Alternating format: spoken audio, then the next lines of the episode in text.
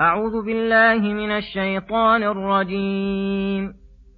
إن الذين تدعون من دون الله عباد أمثالكم فادعوهم فليستجيبوا لكم إن كنتم صادقين. ألهم أرجل يمشون بها أم لهم أيدي يبطشون بها أم لهم أعين يبصرون بها أم لهم أعين يبصرون بها أم لهم آذان يسمعون بها قل ادعوا شركاءكم ثم كيدون فلا تنظرون إن وليي الله الذي نزل الكتاب وهو يتولى الصالحين والذين تدعون من دونه لا يستطيعون نصركم ولا أنفسهم ينصرون وإن تدعوهم إلى الهدى لا يسمعوا وتراهم ينظرون إليك وهم لا يبصرون خذ العفو وأمر بالعرف وأعرض عن الجاهلين وإما ينزغنك من الشيطان نزغ فاستعذ بالله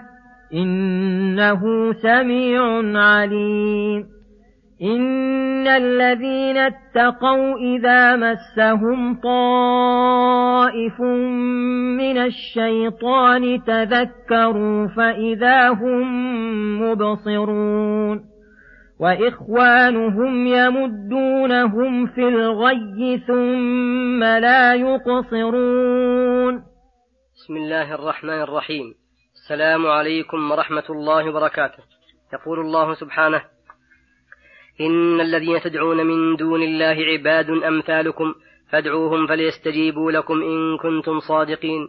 ألهم أرجل يمشون بها؟ أم لهم أيدي يبطشون بها؟ أم لهم أعين يبصرون بها؟ أم لهم آذان يسمعون بها؟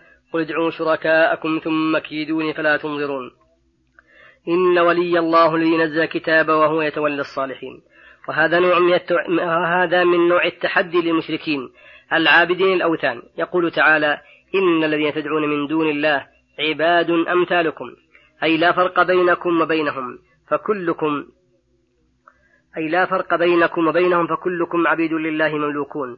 فإن كنتم كما تزعمون صادقين في أنها تستحق من العبادة شيئا فادعوهم فليستجيبوا لكم.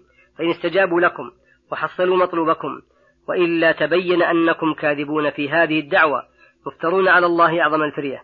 وهذا لا يحتاج إلى تبيين فيه فإنكم إذا نظرتم إليها وجدتم صورتها دالة على أنه ليس لديها من نفع شيء فليس لها أرجل تمشي بها ولا أيد تبطش بها ولا أعين تبصر بها ولا آذان تسمع بها فهي عادمة لجميع الآلات والقوى الموجودة في الإنسان. إذا كانت لا تجيبكم إذا دعوتموها فهي عباد أمثالكم بل أنتم أكمل منها وأقوى على كثير من أشياء فلأي شيء عبدتموها. قل ادعوا شركاءكم ثم كيدوني فلا تنظرون. أي اجتمعوا أنتم وشركاؤكم على إيقاع السوء والمكروه بي من غير إمهال ولا إنظار. فإنكم غير بالغين لشيء من المكروه بي. إن ولي الله الذي يتولاني فيجلب لي المنافع ويدفع عني المضار. الذي نزل الكتاب الذي فيه الهدى والشفاء والنور. وهو من توليه وتربيته لعبادته الخاصة الدينية. وهو يتولى الصالحين الذين صلحت نياتهم وأعمالهم. وأقوالهم. كما قال تعالى الله ولي الذين آمنوا يخرجهم من الظلمات إلى النور. فالمؤمنون الصالحون لما تولوا ربهم بالإيمان والتقوى ولم يتولوا غيره مما لا ينفع ولا يضر تولاهم الله ولطف بهم وأعانهم على ما فيه الخير والمصلحة في دينهم ودنياهم ودفع عنهم بإيمانهم كل مكروه. كما قال تعالى وإن الله يدافع عن الذين آمنوا. ثم يقول سبحانه والذين تدعون من دونه لا يستطيعون نصركم ولا أنفسهم ينصرون. وإن تدعوهم إلى الهدى لا يسمعوا وتراهم ينظرون إليك وهم لا يبصرون.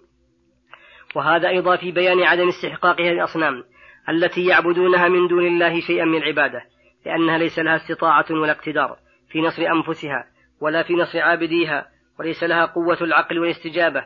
فلو دعوتها إلى الهدى لم تهتدي وهي صور لا حياة فيها. فتراهم ينظرون إليك وهم لا يبصرون حقيقة لأنهم صوروها على صور الحيوانات من الآدميين أو غيرهم وجعلوا لها أبصارا وأعضاء.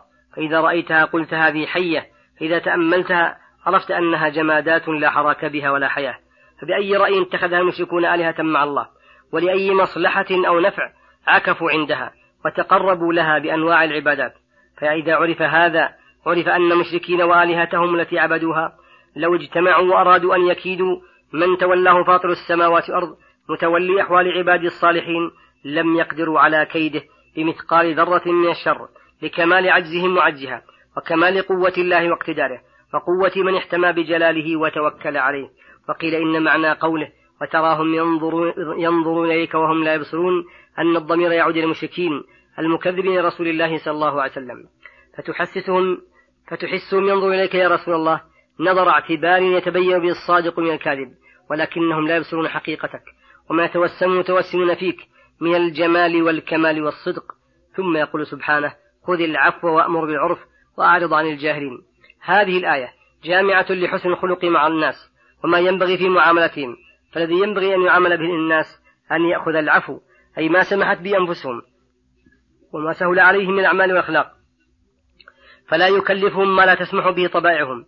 بل يشكر من كل أحد ما قابله به من قول وفعل جميل أو ما هو دون ذلك ويتجاوز عن تقصيرهم ويغض طرفه عن نقصهم ولا يتكبر على الصغر صغره ولا ناقص العقل لنقصه ولا الفقير لفقره بل يعامل الجميع باللطف والمقابلة بما تقتضيه الحال وتنشرح له صدورهم وأمر بالمعروف أي بكل قول حسن وفعل جميل وخلق كامل للقريب والبعيد.